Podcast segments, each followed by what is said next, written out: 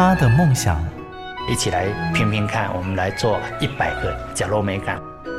他的认真，我其实我最珍惜的是现在当下的每一分、每一刻、每一秒。如果你愿意这样去看待你的那个生命历程，你要去实践梦想是一件不难的事情。他们的故事，台湾幸福进行曲，每月精选。本节目由美律实业赞助，古典音乐台策划制播。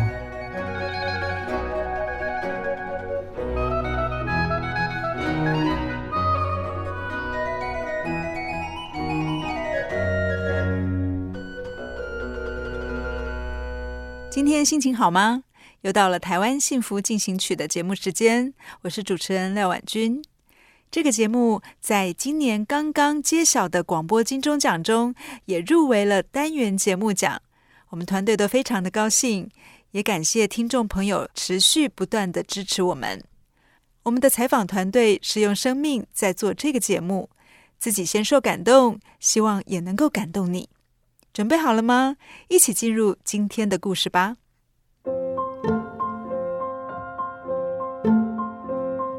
台湾幸福进行曲，我们在接麦，不是乞讨。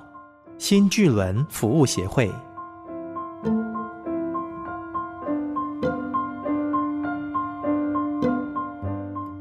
在人来人往的路口或车站，总有个低半截坐着轮椅缓缓移动的身影。或许有人会停下脚步，向这一群接麦者买些口香糖、卫生纸。但却很少有人向他们买个故事，听听他们的人生。会踏入接麦这份工作，其实，呃，是人生最不得已的一段选择。这么多年来，就是说漂泊的生活，让我一直不不稳定。我需要有一个，呃，属于自己所建设的家。但是我创业失败，负债累累，然后妻离子散，最后沦落了街头，当起了街友。当你积蓄用光了之后，你又不愿意点头，然后去伸手去拿那些捐赠的物资来糊口，那个时候最难过，饿到不行，人都快虚脱。但是现实面告诉你，你想活下来，你就得伸手去吃那块糕饼。在那个时候，我终于妥协，我踏入街卖那份工作，在卖口香糖。我前一个礼拜是把眼镜摘掉，我不敢看我前面的这些阿姨婆婆们，因为我很自卑。为什么会这么潦倒，成为一个乞丐，然后在街头贩售这样的一个商品？先天的小儿麻痹症只是让陈安宗行动不便，而是后天的创业失败、妻离子散，让他的人生。差一点站不起来，退无可退的陈安宗明白，唯有从事接麦，才可以让他有下一餐的温饱。我在桃园工作的时候，碰到一对母子，然后我就上前去兜售我的商品。他说：“我只有这些钱，这些钱给你，我不拿商品。我们刚刚从派出所出来，我的女儿失踪，我带我妈妈去报案，我们在那边等公车，这个钱给你。”我跟我妈妈走路回去就好，就是因为这句话感动我。我认为说那时候股票万点啊，大家口袋都埋口埋口，怎么还有比我更穷的人？而且他是无私啊，他给你这些钱，他不需要东西，他愿意用走的回去。所以那个时候我的心已经软下来。所以我认为说，我如今能够做的工作，就是在卖东西、卖商品，我就用我的肢体。去面对这些客群，用真实来面对这些客群，我相信一定会有一些回报。于是陈安宗转换心态，开始正式接麦这份工作。他回忆起十多年前，许多跟他一样从外地来的生障者，最期待的就是下班后大家聚在宿舍，一起分享当天的点点滴滴，闲话家常。大概在十七年前吧，所以在那个时候开始有了口碑。因为我之前所待的地方，呃，虽然是一个团体，但是因为负责人他不是障碍者，他没有去考虑到这些障碍者的需求。你看，比我更严重的这些小麻痹的患者，他们是重度啊，他们为了进厕所洗澡、上厕所，要从轮椅上爬下来、滑进去，那一幕真的很难看。当我看到他们背影的时候，其实那时候我心很痛。所以那个时候，我想。我应该要打造一个属于障碍者一个最人性化的居住环境。当我们找到那个厂区，开始去打造第一次的这个无障碍设施的时候，闻到这些虽然是木板隔间，但是那个木板那个香味扑鼻，虽然是三夹板，我都觉得它很香很香，很自然产生第一个家的味道。偏僻的厂房不只是宿舍，也照顾了大伙儿的生活起居。颠簸的日子终于有一个安稳的窝了。有一天，附近烧废材的火苗蔓延到了厂区，一把无情火竟吞噬了这个辛苦打造的家园。以前那个布袋戏有句话叫“夷为平地”，烧到连一支针都找不到，只有我的伙伴平安。就是一台车，呃，四台那个手推轮椅，那其他的都烧光光。哦，你知道那个场面回来，真的男男女女哭死了。因为第一次去碰到那种情形，不只是心惊胆战啊，真的很怕。那个味道还很浓，那火灾味道还很浓。我要想，怎么会碰到这样一个事情？障碍者在求生存，怎么会这么的难？但那个时候没有机会去思考压力不压力的。那个时候我只有一个想法：晚上要让大家在哪里睡觉、吃饭。不只是库存的商品，连栖身的家都付之一炬。或许是天将降大任于斯人也吧。陈安宗只能这样安慰自己，因为一旦放弃，就真的是一无所有了。我只是在返回的路程，我才开始。掉眼泪啊，我才开始有眼泪下来。但是天无绝人之路，就在回程的路，我想到，我不是还有厂商吗？我这么多年建立起来的信用，信用等于金钱。我把我的困境告诉厂商，他答应给我两个月的货款缓冲期。目前欠的钱欠着，但是我不断的出货给你，让你有货可以换现金。哦，这个一个部分已经得到解决，那另外一个部分，场地就是场地，所以我再去回头去拜托我的房东，他说我不帮你，有谁可以帮你？前面的债务还没有还完，然后要再请他照用原班的人马这些工班再来，再来再来盖这些厂房，而设计里面的厂房，其实他就只有这句话。没有我，你有谁可以帮你？就是他，再度去帮我去打造二厂的厂区。当我带大家到二十九巷去看了之后，大家才宽心。哇，这个够大，这个有后门，这个好，就是因为这种这种想法一致性的，所以我们团结起来。历经浴火重生的家园，又把大家的心紧紧地系在一起了。陈安宗坐着轮椅，带我们绕了一圈火灾后的新家。宽大的走道、厨具和家具，甚至是晒衣架，都是为他们量身定做，伸手可及。不需要多豪华，大伙儿聚在一起的地方就是家。呃，这些伙伴哈，其实大致上年龄都比我还大。其实他就好像我的家长，那年龄小于我的，我就当他们是我的孩子。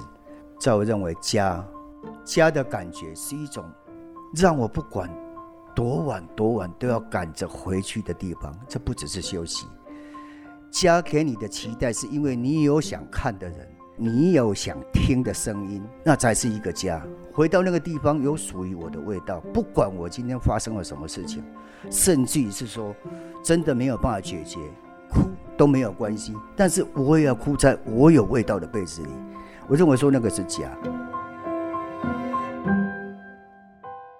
新巨轮服务协会的理事长陈安宗说：“会让接麦者气馁的，往往不是客人的拒绝，而是不实报道对他们的污名化。之所以成立协会，就是想要告诉社会大众，我们在接麦不是诈骗。”当时在接麦这一块，社会大众最注重的、最想知道是：哎，奇怪，你们从哪里来？啊，你要回到哪里去？好像就是说，我们偷偷摸摸的，就是移动到要去做生意的地方，然后又鬼鬼祟祟的突然蹦出来，收工了，人都不见了。要跟听众大家分享一下，其实用面包车其实有很大的用意，因为。只有我们共生在一起的伙伴，才知道说他是要从左边上车，还是右边下来才会安全。那最重要一点是因为四肢障碍者，就是说坐轮椅的朋友，排泄系统比较差，我们很担心这样的异味留在自行车上，那司机大哥怎么去跑下一个车程？所以在那个时间没有办法让社会大众知道说，为什么我们必须要用厢型车去接驳，是这样的一个原因。陈安宗感叹地说：“难道非要掀开他们的痛处，社会才懂得温柔的对待吗？”那那段时间刚好就是说，有个媒体一直在播障碍者上下车的画面，然后呃一连串的报道报一些假残障、假的身障者，然后在夜市行骗，所以那个时候呃有一些执法人员开始出来在抽查。当那时候有一个检举案件，政府。公部门他们就派人出来，哇，那个证人很坚强，大概五个部门都到，包括那时候的八大媒体官员都到，媒体都到的时候，就是说他们就是要揭发一个黑道控制障碍者在街头啊谋取暴利的这个集团，但是当这些官员呐、媒体到的时候，我发觉不是这样子，劳工局就提议说，是不是可以成立一个合作社，让这一群接麦者这些障碍者。每一个人都可以变成一个小小的老板。那既然政府看到了，那这个机会也是我们的机会。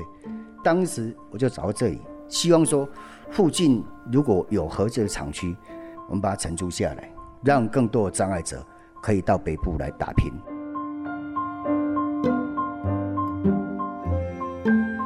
接麦者的蓝色背心上绣着大大的“巨轮”两个字。陈安宗不仅要让社会大众看清楚他们的正当性，还要让协会的生障伙伴们可以有尊严的努力工作，证明自己身残心不残。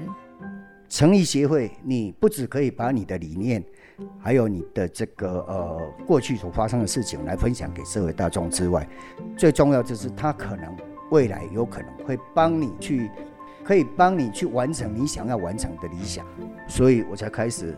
去接近年轻人，把协会的大门打开，参加一些活动，去做过分享，然后让一些学校、让一些机关来到这边来参访，来知道说阿贝他们是怎么生活，整个营运的模式都把它曝光。透过这种方式，我们应该让社会大众知道说，到底我们在做什么事情。未来我们还有更好、更受尊重的工作哦，在期许。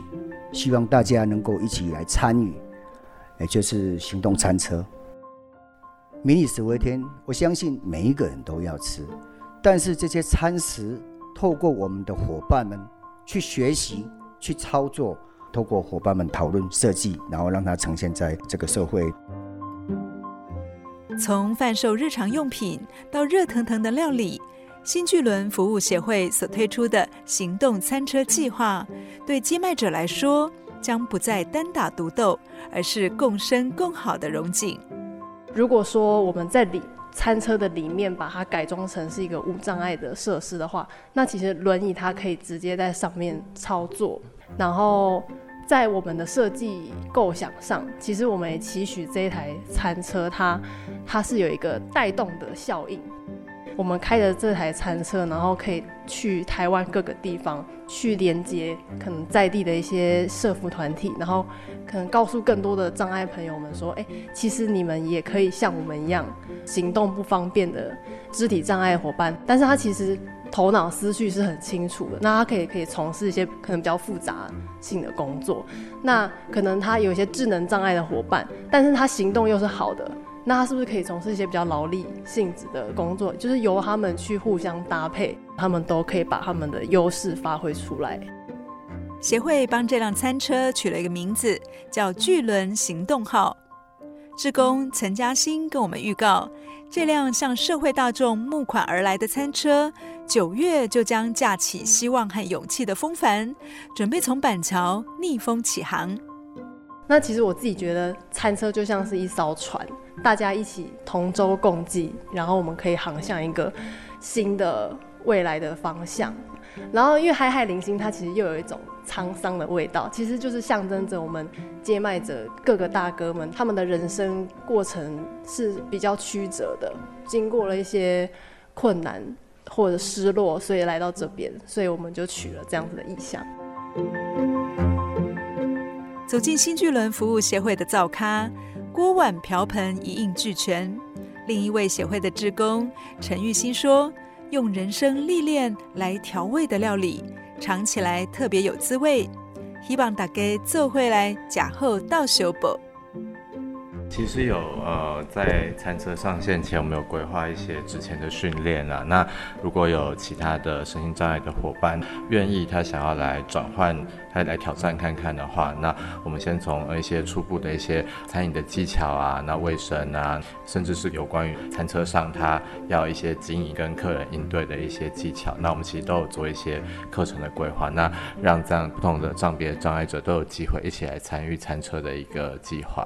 呃，我们也很希望说大众一起来关注，就是声音障碍者的一个议题。如果说大家愿意，就一起来出一点力的话，其实，在我们新巨轮的官网上，我们针对身心障碍者有提供一些不同的服务。那我们希望说，可以让更多的声音障碍的伙伴，那找到一个新的指压的一个机会跟方向。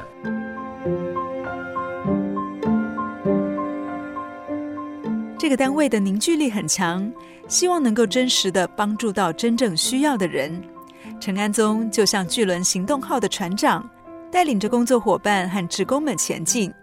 走过人生风雨的他，想要借着节目告诉其他身障朋友们，我们一样可以活出自己的价值。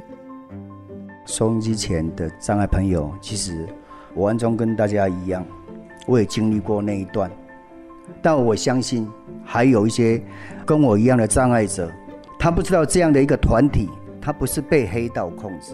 我希望你们走出来，不只是为你自己，也为你的家人做喘息的服务。你留在家里，只会让你的家人跟你一样辛苦。走出来，或许你可以延续你的生命。来到这里，我们会去建设你的心理，去教你学习辅具，让你的人生走得更广。让你生活更好，然后也希望透过你，再分享给其他的障碍者伙伴，让我们一起携手打拼，让你的人生过得更有尊严。啊、呃，期许大家一起团结努力，谢谢。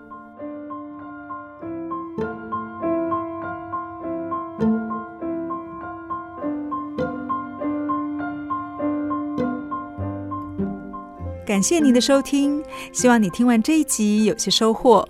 如果有任何建议或者是心得，可以在 Facebook 或者是 Line 私讯跟我们分享。Facebook 请搜寻 at @classical 九七七，Line 的账号请搜寻 at @FM 九七七。期待与您有更多的互动，也欢迎您告诉我们您的故事。我们下集再见，拜拜。